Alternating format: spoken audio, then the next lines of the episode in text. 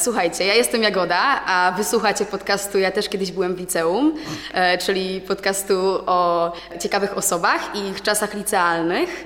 Ogólnie chciałabym Wam powiedzieć, że rozmawiając o, z dorosłymi o ich czasach licealnych, ciężko mi jest wyobrazić sobie ich w tej wersji młodszej.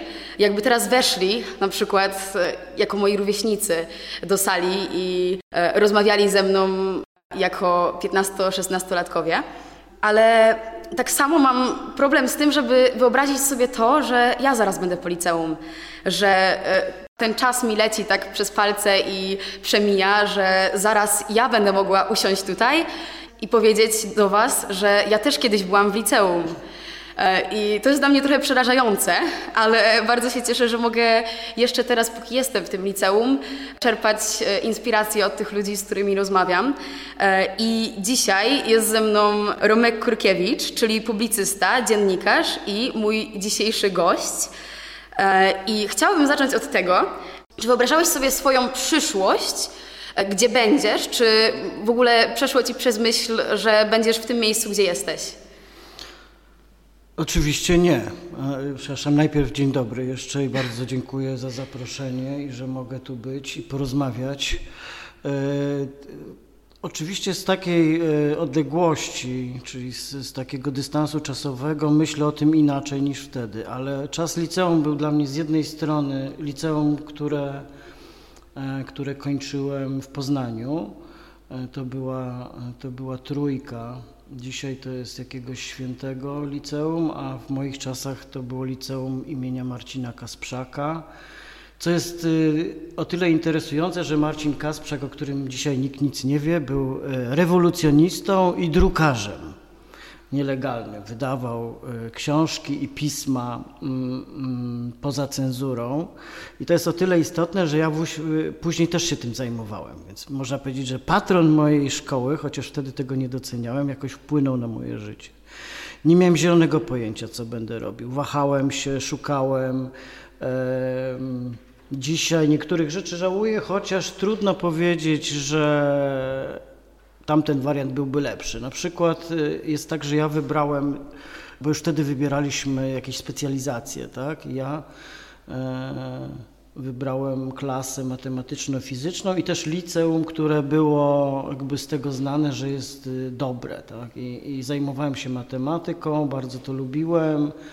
E, byłem olimpijczykiem, więc dzięki temu na szczęście się dostałem do liceum bez żadnych stresowych tam, nie pamiętam nawet jak to było, czy był egzamin, czy była jakaś rozmowa. E, no ale potem niestety zacząłem czytać wiersze i zająłem się e, czymś zupełnie innym i porzuciłem matematykę, która jest moją niespełnioną miłością. Natomiast to, czy, co będę robił później, to w ogóle mi nie przychodziło do głowy. Zastanawiałem się, no to jest y, klasyczny też pewnie dla wszystkich Was gdzieś tam, nie, nie można wtedy wiedzieć chyba. Znaczy, są pojedyncze osoby, które mają taką wizję swojego życia. Ja nie miałem, rodzice chcieli oczywiście, żebym miał e, porządny zawód. Tata e, jest inżynierem, mama niestety nauczycielką. E, no, myśleli, że może zostanę lekarzem. No, lekarką została moja młodsza siostra, a ja poszedłem na dziwny kierunek studiów czyli e, na filozofię. Czyli właściwie bardziej mnie interesowało zrozumienie czegoś niż wykonywanie konkretnej pracy. A dziennikarstwo w sumie, z którym ja się nie do końca utożsamiam, to znaczy zawód, który przez większą część życia wykonywałem, to jest właściwie zawód redaktora. Redaktora, rzeczywiście, tak jak powiedziałeś, też publicysty w bardzo specyficznym wydaniu czyli pisania tekstów felietonowych. Co to, jaka jest różnica między redaktorem a dziennikarzem? To jest może ważne. Ona dzisiaj jest coraz mniej zauważalna, ponieważ e, redaktorów jest mniej, ponieważ trzeba im płacić za ciężką pracę. E, a ci, którzy robią media, nie chcą płacić dziennikarzom, e, ponieważ też jest internet, którego wtedy w ogóle nie było, podobnie jak telefonów komórkowych, co może trudno, znaczy w ogóle wydaje mi się, że trudno Wam sobie to wyobrazić. Na pewno trudno. to, no to zawód redaktora polega na tym, że się pracuje nad tekstami innych osób, że się im pomaga wymyślać tematy, że się zastanawiamy, co powinno być w tekście, jak powinien zostać zrobiony materiał filmowy lub radiowy, zarządza się zespołami dziennikarskimi. No albo się ślęczy nad, nad tysiącami stron innych ludzi i stara się je poprawić i sprawić, żeby były lepsze, bardziej wiarygodne i, i lepiej się czytały. Ale o tym nie miałem zielonego pojęcia wtedy. A co miałaś na myśli e, z tym, że e, twoja mama była niestety nauczycielką? E, no, to jest oczywiście z jednej strony stereotypowe, co powiedziałem, i upraszczające, ale z drugiej strony miałem takie poczucie, że e, nauczycielstwo, które w jakiś sposób sam dzisiaj uprawiam, jest takim zawodem, które, który wymaga oddania olbrzymiej energii e, dzieciom, młodzieży czy osobom, które się uczy. Przez co dzieci takich osób mają mają poczucie tego, że ta większa energia idzie na innych, a niż na nie. To z jednej strony. Z drugiej strony nauczyciele, nauczycielom się wydaje, że wiedzą więcej i lepiej, co często nie jest prawdą. Ale mają taką pozycję społeczną i z tego korzystają, tak? I mają władzę nad nami. I w tym przypadku można powiedzieć, że władza nauczycielska przenosiła się ze szkoły do domu też, czego bardzo, co bardzo źle znosiłem, tak bym powiedział. A to jest ciekawe, że rozmawiam już z drugą osobą, która była na przeciwnych kierunkach, jakby, bo mimo wszystko dzielimy ten y, świat nauk na humanistyczne i ścisłe, z czym niewiele osób już y, się zgadza tak w stu procentach. Ale ty byłeś na matfizie, tak? A skończyłeś jako dziennikarz, natomiast właśnie rozmawiałam z panem Pięknym, który był na humanistycznym profilu, a w końcu jest naszym nauczycielem geografii, e, więc wszystko się zmienia, ale w takim razie czy masz może jakąś radę, w jaki sposób można mimo wszystko sobie coś zaplanować, czy życie po prostu tak pędzi, że nie da się, nie da się znaleźć jakiejś pasji, jakiegoś kierunku w życiu, e, nie da się czegoś zaplanować i zrobić to tak bardziej pod linijkę dla osób, które tak by chciały. E, ja dzisiaj pewnie trochę żałuję, że nie umiałem zaplanować, tak? I że ja na przykład ja mam takie poczucie, że dałem się ponieść rzeczywistości, tak? Myślę, że jest w tym coś ciekawego, ale mm, że możesz coś zaplanować i potem to realizować, ale dla, nie dla wszystkich to jest możliwe. Mm, być może to są nawyki, których moglibyśmy się nauczyć w szkole, zamiast rzeczy, które, nie wiem, uczenia się e, automatycznie i na pamięć różnych rzeczy, można by raczej położyć nacisk na to, żeby uczyć się tak zwanych miękkich umiejętności, zdobywania wiedzy różnej. E, trudno, nie jestem futurologiem, czyli nie zajmuję się przyszłością, ale mam takie wrażenie, że już wasze pokolenie mm, będzie funkcjonowało według zupełnie innych reguł i będziecie się w ciągu swojego życia uczyć różnych rzeczy, e, często wykonywać bardzo różne prace.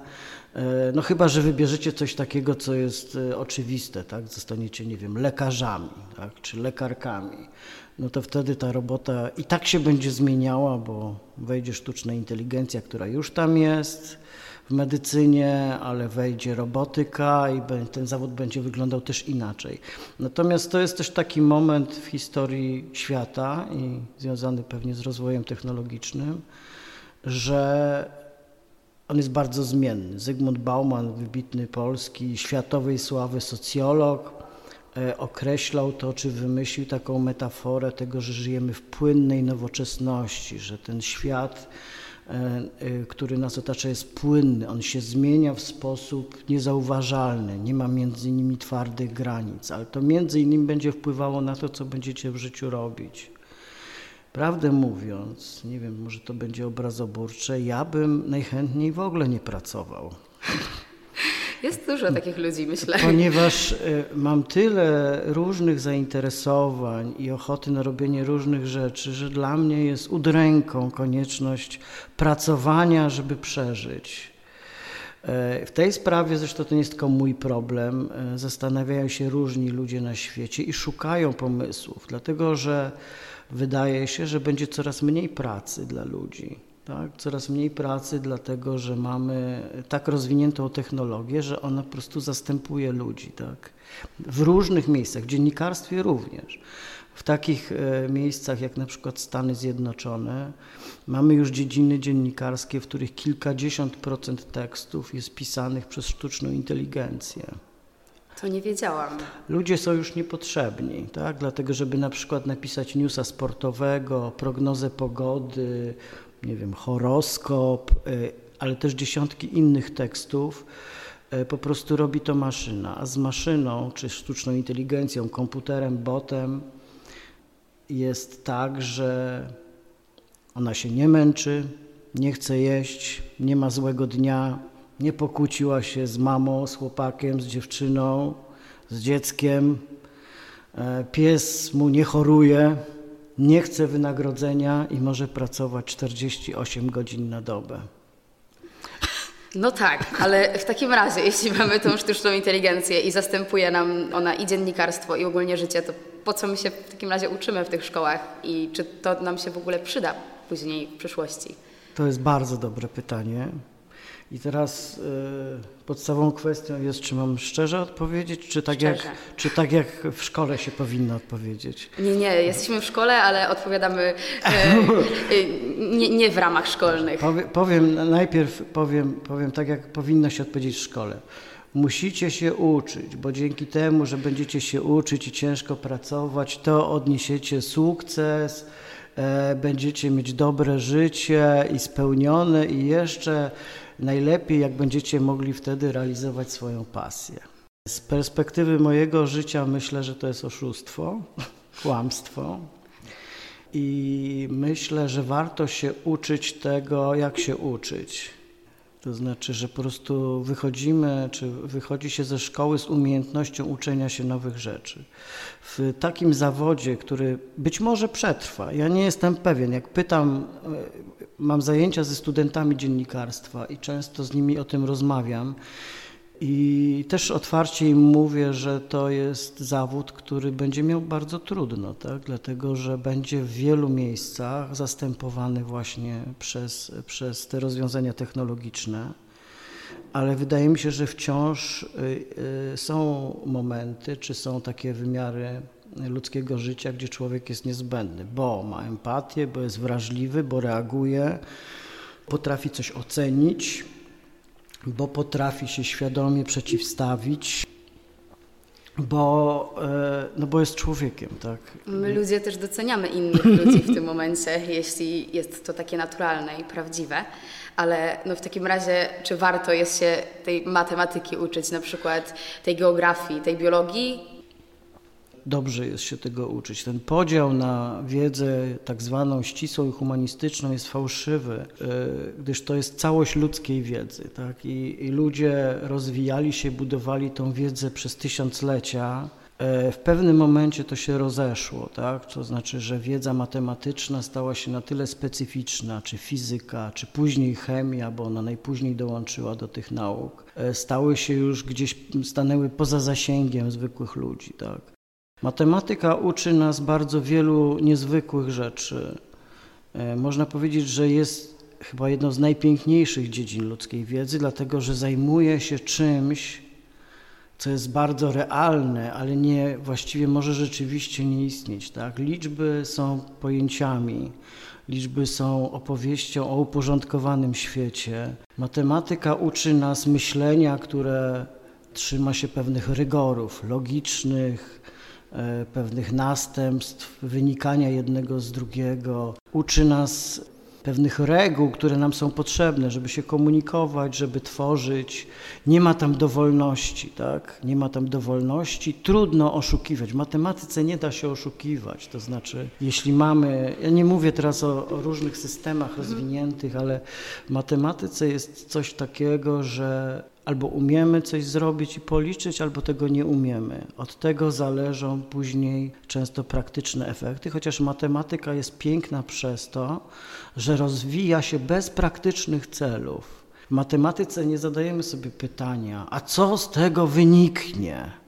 Tylko matematyka jest próbą znalezienia e, języka do opisu świata. Tak? i w tym sensie jest takim niezwykłym, niezwykłym osiągnięciem ludzkiego umysłu. To znaczy, ja mam tak, że rzeczywiście też doceniam bardzo mocno matematykę, polski, e, angielski albo włos, który mnie po prostu interesuje, ale na, na przykład takie pojęcia geograficzne typu rodzaje gleb, mhm. kiedy muszę się ich nauczyć na sprawdzian, to bardzo ciężko jest mi się jakby przekonać samą z siebie, żeby się tego nauczyć, bo po co mi rozróżniać gleby, jeśli nie będę miała naprawdę w życiu to z tym e, do czynienia. I to mnie bardziej tak zastanawia. Kiedy mhm. uczę się e, biologii, to jeszcze myślę sobie, że może zauważę, że na przykład jestem chora na coś, mhm. Y, albo że zauważę, żeby, że mogę sobie jakoś w jakiś sposób pomóc, albo komuś. Ale jak się uczę fizyki, albo właśnie geografii, tej takiej bardziej fizycznej, nie chodzi mi tutaj o takie kraje, jakieś rozmieszczenie, y, tylko właśnie o takie rodzaje gleb, albo rodzaje jakichś opadów atmosferycznych, które po prostu nie są mi potrzebne, to czy warto z Twojej perspektywy teraz się ich uczyć? Czy, czy one w ogóle coś dadzą w przyszłości potem? Czy lepiej się skupić na czymś innym?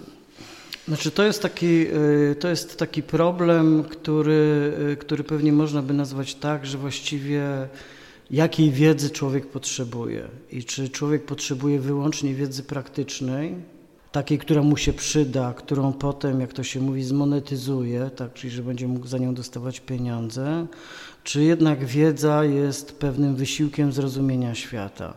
Ja akurat jestem zwolennikiem e, tego poglądu, że uczymy się i zdobywamy wiedzę po to, żeby więcej różnych rzeczy rozumieć. Nigdy w danym momencie nie wiemy, e, kiedy nam się coś przyda. Jak będziesz wędrować po Toskanii, będziesz potrafiła wziąć do ręki grudkę rudej ziemi, sieny albo innej i będziesz wiedziała, co to jest i komuś powiesz, to innym kapcie z nóg pospadają.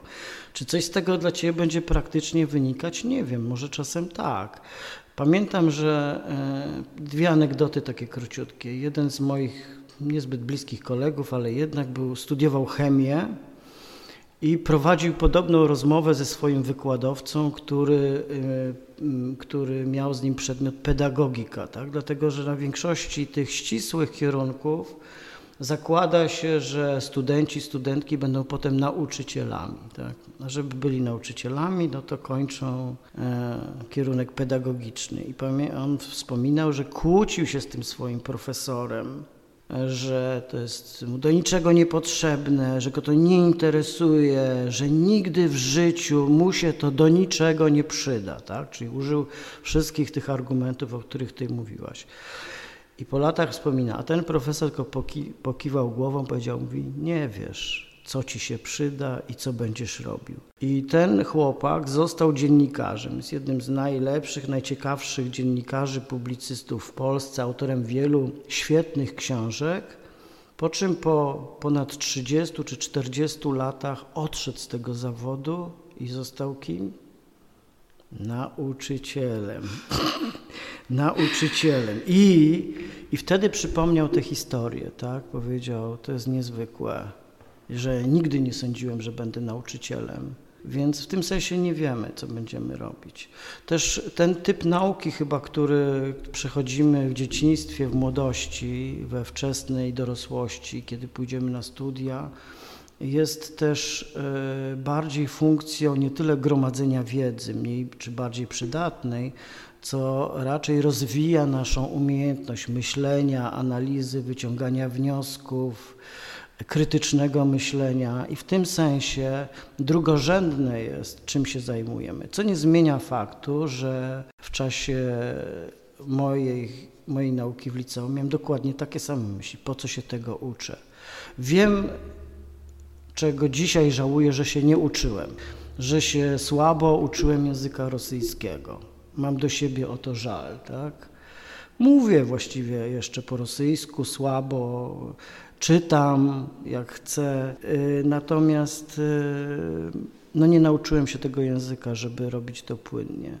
Geografii też właściwie żałuję, bo jest to piękny przedmiot, a włóczęgostwo i wędrowanie po świecie, a nie może latanie, tylko właśnie wędrowanie jest czymś niezwykłym i myślę, że że jest y, dobrze wiedzieć, po jakim kamieniu się idzie, albo nie wiem, jak się nazywają formacje skalne, które przemierzamy, albo, albo coś, czego nigdy się nie nauczyłem. I akurat tu mam pretensje do biologii, że, że wiedziałem, jak jest zbudowany za przeproszeniem pantofelek, a nie potrafię e, rozróżnić 30 rosnących w Polsce drzew, tak? I że nie znam się e, na przykład na ptakach. Tak? I już jako dorosły człowiek poznałem ludzi, którzy fascynują się ptakami, którzy jak zabierali mnie na spacer, to pokazywali mi albo nasłuchiwali, albo potrafili odnaleźć e, ptaka, którego ja nie byłbym w stanie zobaczyć. I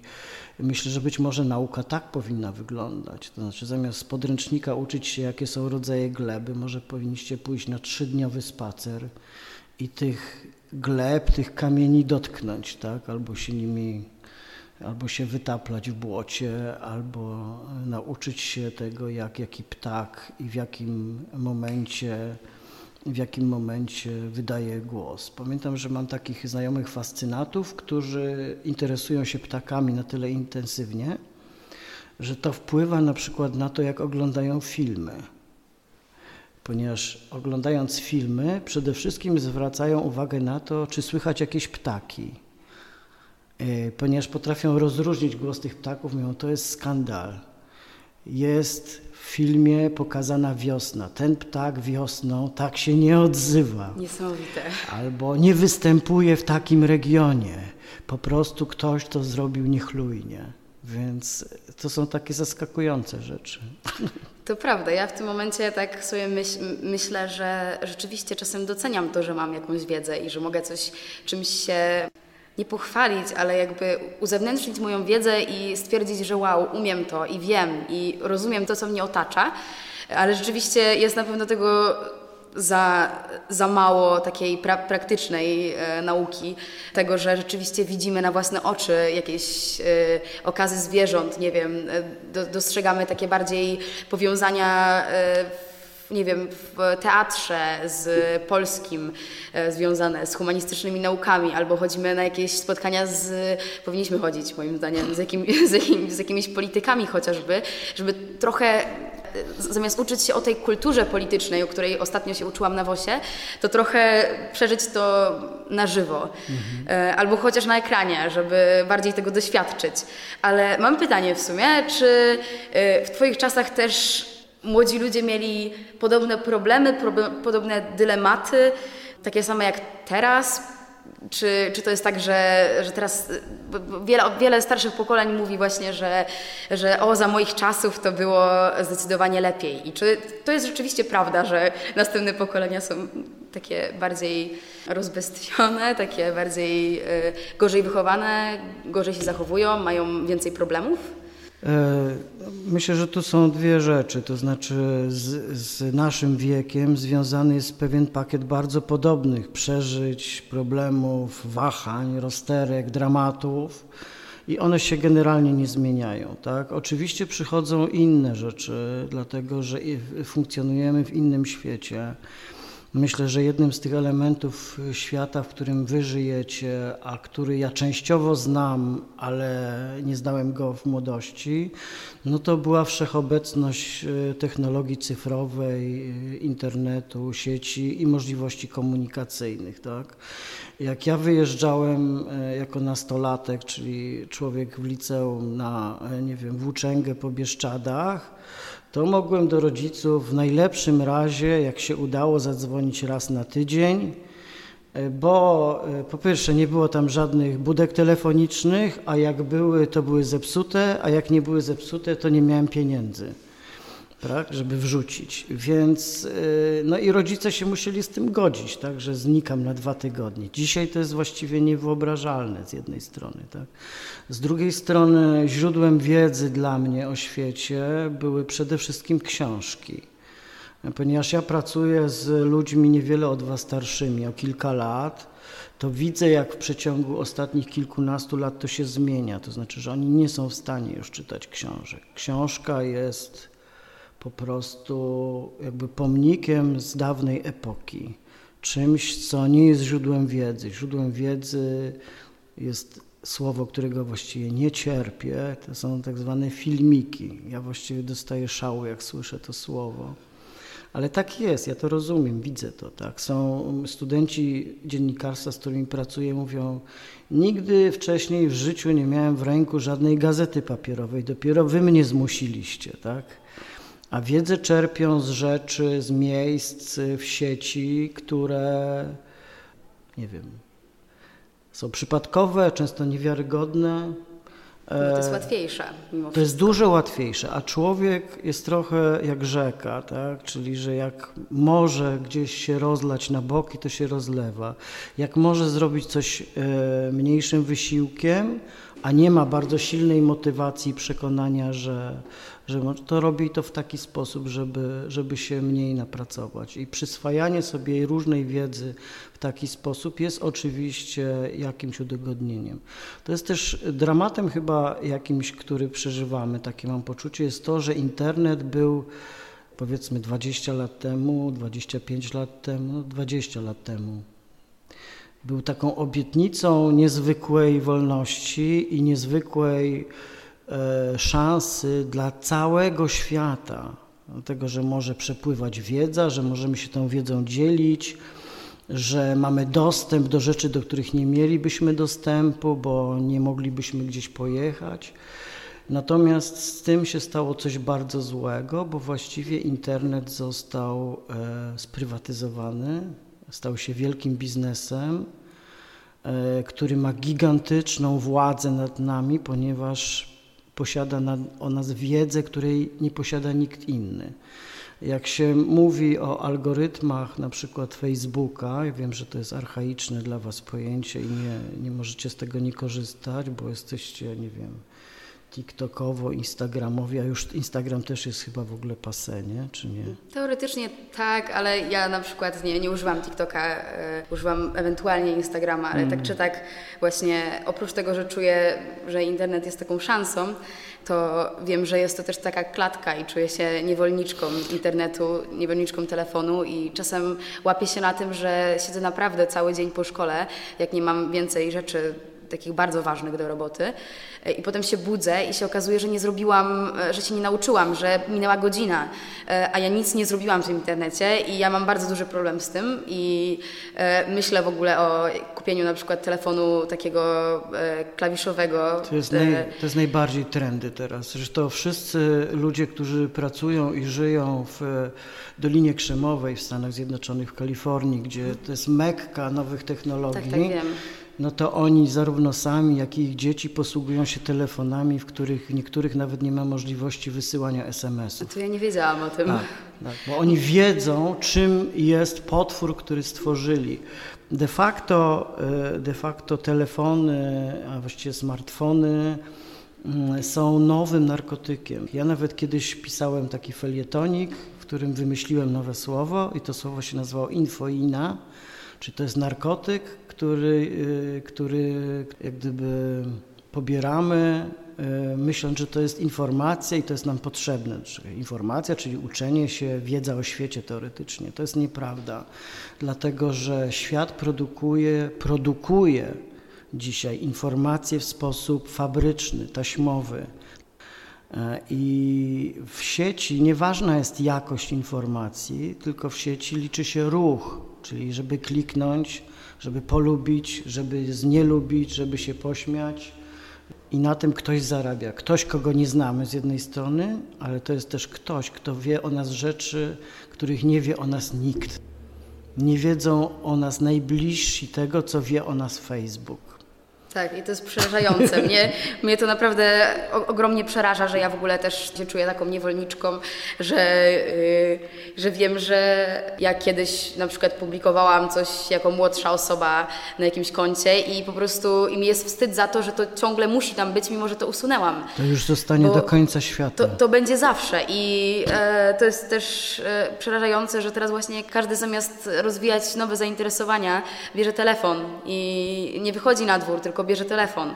E, ja mam z tym problem, że muszę się, się zmuszać do tego, mimo że bardzo lubię czytać, bardzo dużo czytam, i bo staram się właśnie odłożyć ten telefon i wziąć książkę, ale zanim to zrobię, to minie też bardzo dużo czasu, bo ten telefon właśnie tak pochłania, on jest tak, tak skonstruowany, szczególnie ten TikTok, który jest teraz na, na topie, ja go staram się, no, praktycznie w ogóle nie używam, bo to jest w ogóle dla mnie niepotrzebne, bo to się tylko skroluje, żeby zobaczyć jakieś krótkie filmiki e, o wszystkim i o niczym w sumie.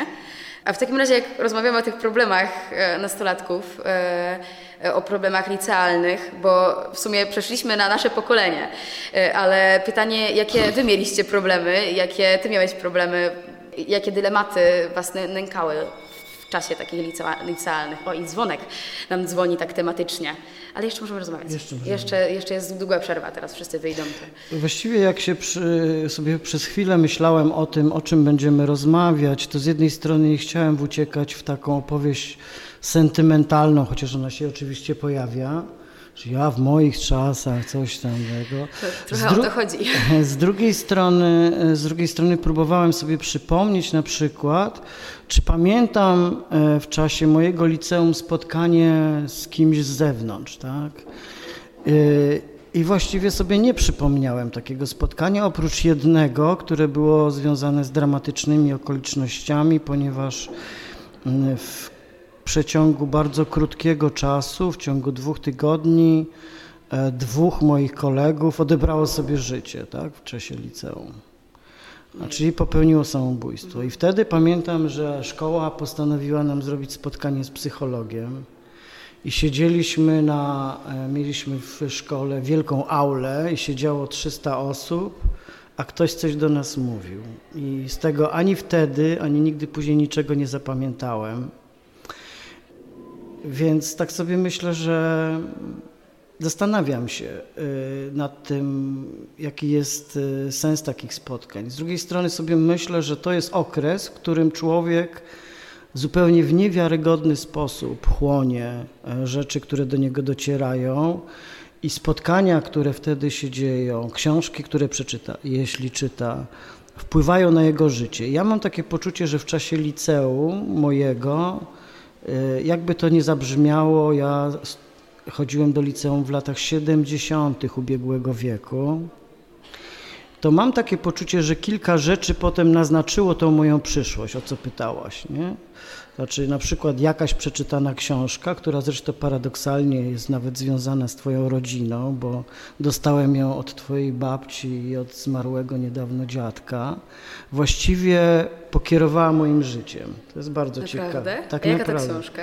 To była książka e, Aleksandra Sołżenicyna Archipelag Gułak. To była książka, która była, została wydana w Paryżu i która opowiadała o obozach pracy w Związku Radzieckim. To była, to była taka słynna książka, która ujawniała taki ogrom przemocy, e, przestępstw, zbrodni państwa wobec ludzi. To była książka, która w Polsce była wtedy nielegalna. Twoi dziadkowie przywieźli ją z podróży na zachód, bo pojechali pracować chyba do Szwecji wtedy. To, tak, dziadek był w Szwecji, a babcia we, we Francji. Francji. tak. tak. I, I, właśnie to, to, to, to, to twoja babcia przywiozła z Francji, z Paryża te trzy tomy tego Sołżenicyna i pamiętam, udało mi się e, jakoś tak dogadać, że pożyczali mi jeden tom na jedną noc. I Aleksander Sołżenicyn bardzo był specyficzną postacią czyli był więźniem politycznym, był z wykształcenia matematykiem, a potem został takim dziwnym trochę filozofem. Został, wyjechał na zachód, mieszkał przez wiele lat w Ameryce, gdzie stał się takim e, filozofem, który marzył o wielkiej Rosji i paradoksalnie to ma taki związek z teraźniejszością, że w jakimś sensie okazał się mistrzem Władimira Putina w myśleniu o wielkiej Rosji. E, ale wcześniej dostał literacką Nagrodę Nobla za tę książkę, więc to była taka postać. Nie? to jest bardzo ciekawe. To mnie bardzo, to mi, ta książka jakoś bardzo mocno na mnie wpłynęła. Dzisiaj na nią patrzę zupełnie inaczej, ale wtedy ona była dla mnie bardzo ważna. Tak? I też przez to, że była takim owocem zakazanym, tak? po, po prostu była nielegalna. Mhm tamtych czasach, kiedy, kiedy oni przywieźli tę książkę do Polski, no to do więzienia za to e, się nie szło, ale już chwilę później można było pójść. I prawdę mówiąc, ja się też tym zajmowałem przez wiele lat, czyli mm, wydawałem książki i pisma nielegalne, tak zwane, tak, za które groziła kara więzienia po prostu, bo taki był czas. E, więc e, w jakimś sensie zarówno ten Marcin Kasprzak, o którym mówiłem, o którym dzisiaj się w ogóle nie pamięta, jak i książka, którą przywiozła twoja babcia z Francji, e, potem mnie ukształtowały. Ale żeby nie być takim, za przeproszeniem, takim zadufanym dupkiem też, to powiem, że że też zajmowałem się muzyką i że właściwie czy interesowałem się, czy słuchałem muzyki, chociaż można było jej słuchać tylko w radio właściwie, jak pozwolono puścić, jak w niektórych rozgłośniach było tylko państwowe radio i, i były kilka programów radiowych. I w niektórych z tych programów były czasami audycje, w których była muzyka, której chciałem słuchać, to, to pamiętam, że zrobiłem właściwie pierwszą swoją gazetkę, kiedy został zastrzelony John Lennon, czyli lider zespołu The Beatles, który został zastrzelony w Nowym Jorku przed swoim domem przez swojego fana, który no, był, nazwijmy to dzisiaj, mm, w jakimś sensie niezrównoważony psychicznie, tak, i, i, zabił kogoś, kto był geniuszem swojej epoki, tak. Ja zrobiłem e, taką gazetkę ścienną, wykleiłem jakieś zdjęcia, jakieś piosenki, czyli wiersze i pamiętam, że wsadziłem do takiej oszklonej gablety w szkole, zepsułem zamek, Zniszczyłem go tak, żeby nie można było łatwo tego otworzyć, przez co przez cały dzień e, inni uczniowie mogli czytać, zanim przyszedł ślusarz i, i otworzył. Ale wiadomo, że, że to byłeś ty? Nie, nie, to anonimowo. Anonimowo. To było, ta, to było tajne. Ale nikt się nie dowiedział potem? Nie. Bardzo zabawna historia.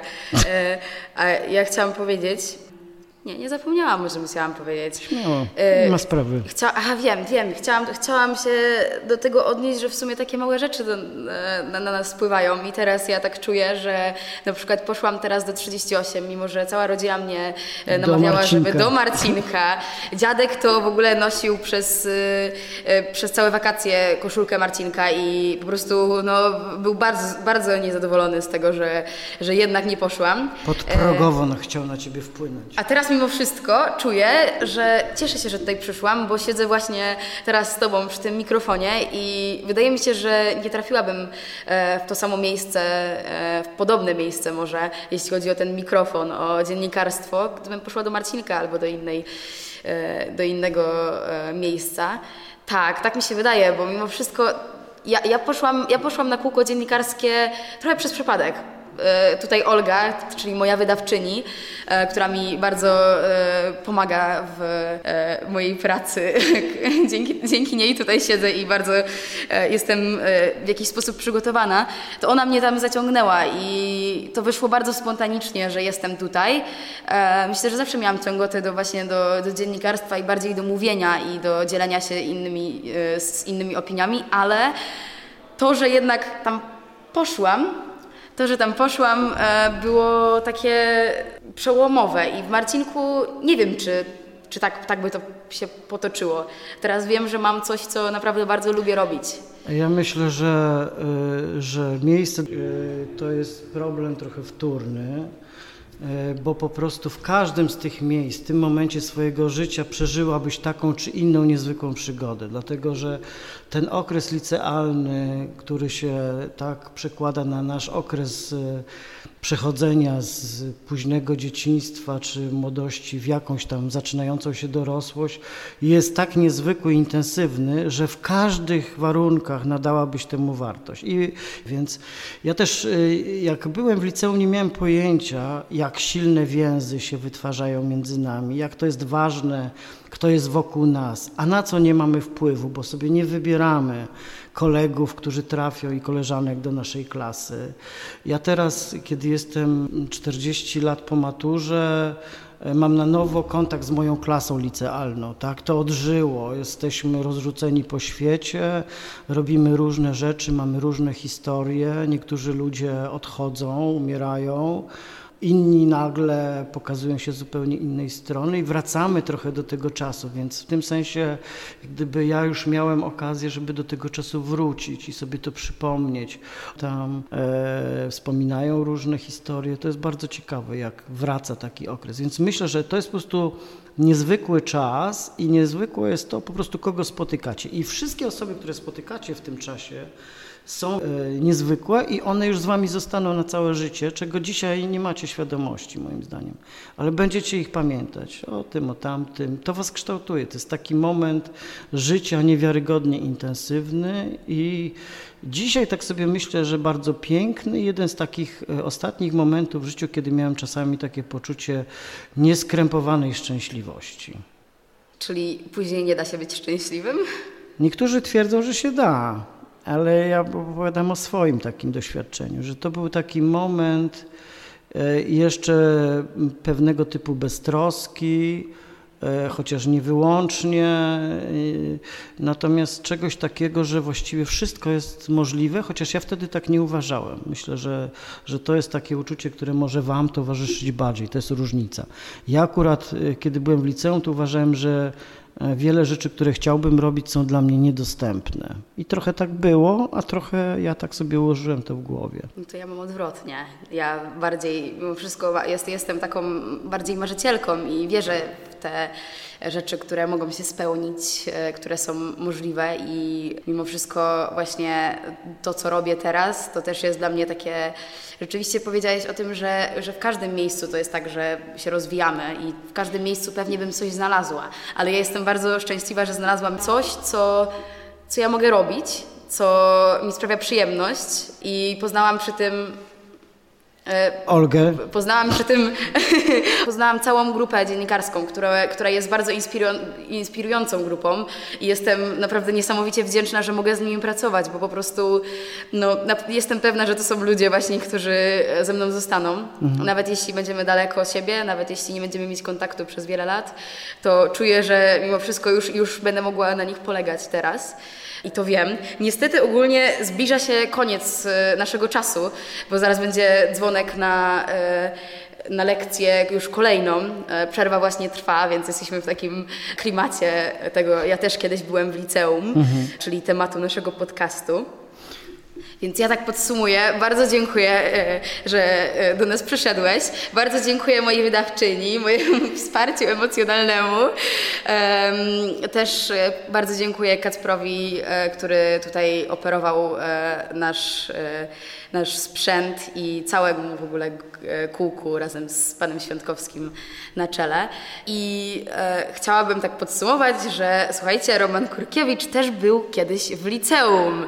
I pamiętajmy o tym, mam nadzieję, że się dobrze bawiliście, że to, to że posłuchaliście tego podcastu coś wam dało i e, przynajmniej e, nie, spędzi, nie spędziliście tego czasu w nudzie i e, było ciekawie.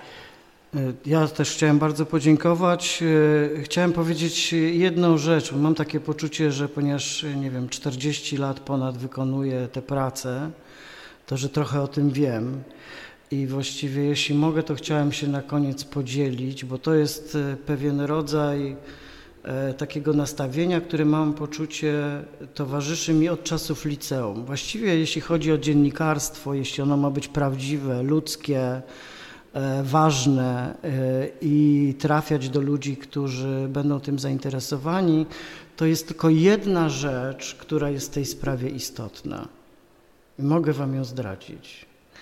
Chętnie, bardzo chętnie posłuchamy. Otóż tą jedyną rzeczą, która decyduje o tym, że ktoś będzie to robił dobrze i w sposób niezwykły, jest to, że trzeba mieć nieusuwalną i niezatrzymywalną się ciekawość świata, czyli po prostu cały czas, zawsze, od początku do końca zadawać pytania, podważać to, co dotąd wiemy, szukać nowych rozwiązań, rozwiązań i słuchać, słuchać różnych bardzo ludzi, często takich, o których pomyślelibyśmy, że nie mają może nic do powiedzenia. I to jest jedyna rzecz. Wszystkiego innego można się nauczyć. Pisania można się nauczyć pisząc, mówienia mówiąc, filmowania filmując, ale ciekawości świata trudno się nauczyć, więc tylko do tego Was namawiam, bo to jest też ten moment, kiedy, kiedy ta ciekawość jeszcze jest y, w jakimś sensie nieograniczona i taka wolna. I to jest I super też mamy przeżycie. możliwość ją trochę poszerzać, zaspokajać tą ciekawość. Cały czas. e, bardziej niż w sumie chyba w, tym, e, w tej dorosłości, no bo mamy mnóstwo e, źródeł, mnóstwo ludzi, którzy chcą nam pomóc ze względu na to, że jesteśmy młodzi, że się rozwijamy. E, I w sumie ja też mogę Wam tego życzyć, bo podpisuję się pod tym e, i też będę się na pewno starać, żeby tak robić. Jeszcze raz bardzo dziękuję za rozmowę Dziękuję. i dziękuję, że słuchaliście z nami. Dziękuję, dziękuję bardzo za zaproszenie i że mogliśmy pogadać. Bardzo się cieszę.